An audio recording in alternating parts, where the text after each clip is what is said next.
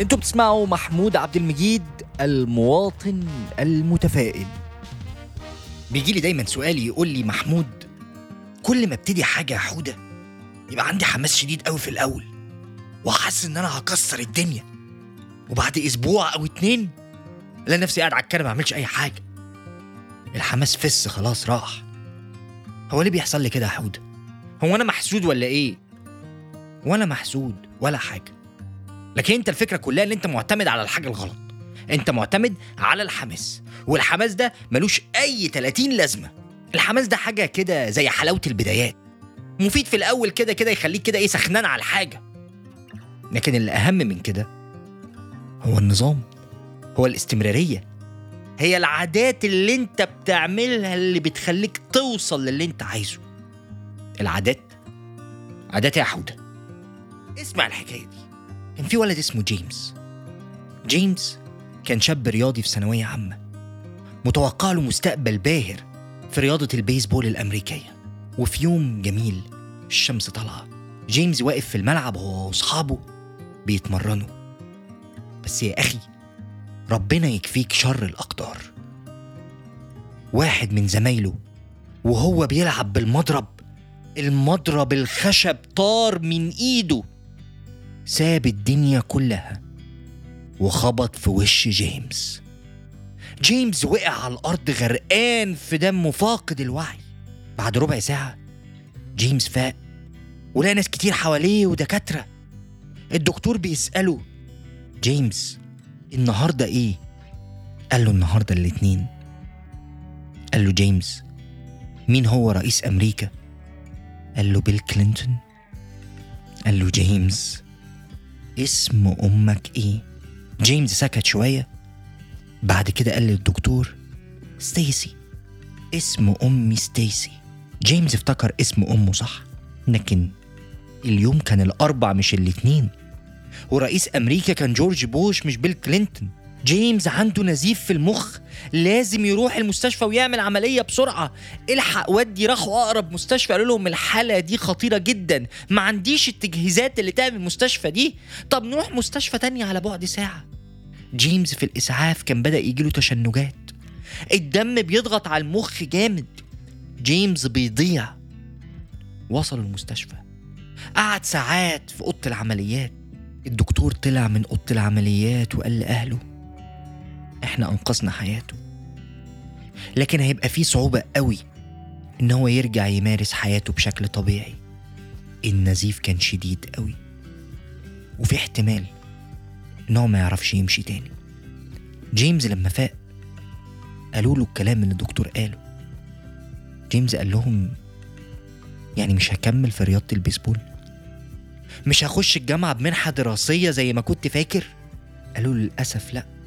جيمس قفل على نفسه وفضل ساكت لحد ما الدكتور جاله في يوم وجيمس سأله يا دكتور هو مستحيل ألعب رياضة تاني ولا هيبقى صعب؟ قال له هيبقى صعب.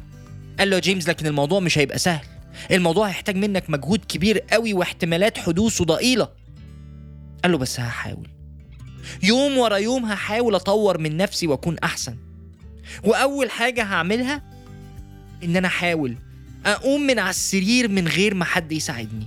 وبدأ جيمس. بدأ في رحلة علاج طويلة. بدأ إن هو قعد أسبوعين عشان يعرف يقوم من على السرير لوحده.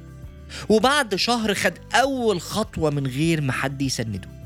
وبعد ست شهور دخل الجامعة مش بمنحة دراسية لكن كان ماشي على رجليه. جيمس اتخرج من الجامعة دي. واحد من أهم الرياضيين اللي جم في تاريخ الجامعة. إن جيمس اشتغل على نفسه كل يوم بيطور من نفسه ولو واحد في المية في اليوم. جيمس اللي بتكلم عليه ده هو جيمس كلير صاحب كتاب العادات الذرية واحد من أهم الكتب. الكتاب ده بيعلمنا مفيش حاجة بتحصل بسرعة وإن الحماس اللي بيكون عندنا مش مهم. المهم إن إحنا نقدر نكمل ولا لأ؟ المهم إن إحنا نعرف نلتزم في الحاجة اللي إحنا بنعملها ونقسمها لمجموعة من العادات الصغيرة ولا لأ؟ للأسف أكبر مشكلة بتقابلنا في أي حاجة عايزين نعملها إن إحنا بنفكر فيها إنها حاجة كبيرة وبنبتدي نحلها على حجمها دوت. اللي مفروض نعمله إن إحنا ناخد خطوة لورا ونبتدي نجزأها لحتت صغيرة وناخد كل حتة ونشتغل عليها ونطور من نفسينا واحدة واحدة. هيجي واحد رخم أنا عارفه كويس وهيجي يقول لي ما أنا بزهق ما أصل أنا بمل من الروتين ما هم ضحكوا علينا وفهمونا إن الروتين ده حاجة وحشة.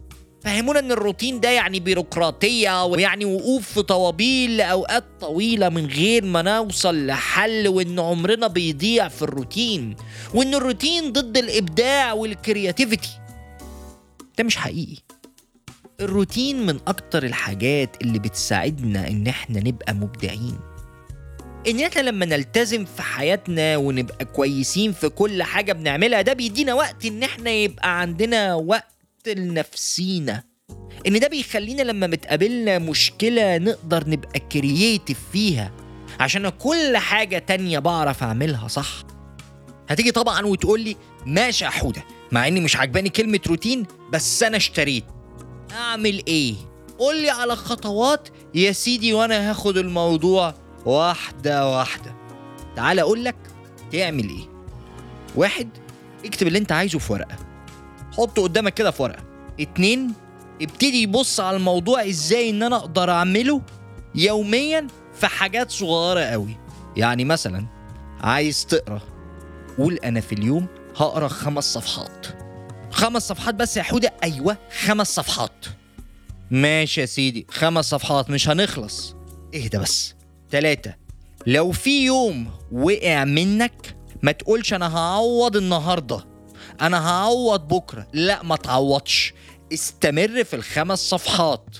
كل أسبوع زود صفحة. صفحة واحدة بس. أيوه كل أسبوع زود صفحة. حوده كده الكتاب مش هيخلص. لو انت قريت خمس صفحات بس في اليوم على متوسط إن الكتب اللي بتقراها 300 صفحة هتلاقي نفسك عامل في السنة ست كتب. واحسبها بالورقة والقلم وهتشوف. لو زودت بقى صفحة كل أسبوع هتيجي على آخر السنة هتلاقي نفسك قاري أكتر من عشر كتب. وده مثال بسيط على حاجة زي الكتب. نقدر نجرب ده في كل حاجة. ومش معنى كده إن إحنا كل حاجة هننتظم فيها.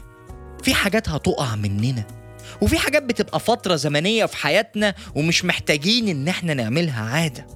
بس المهم إن إحنا نبقى فاهمين إن إحنا عشان نحقق أي حاجة لازم يبقى في نظام واستمرارية وعادات يومية عشان تنجح. وأشوفكم الحلقة الجاية. خلص كلامنا بس ما تنسوش تعملوا فولو لمحمود عبد المجيد المواطن المتفائل.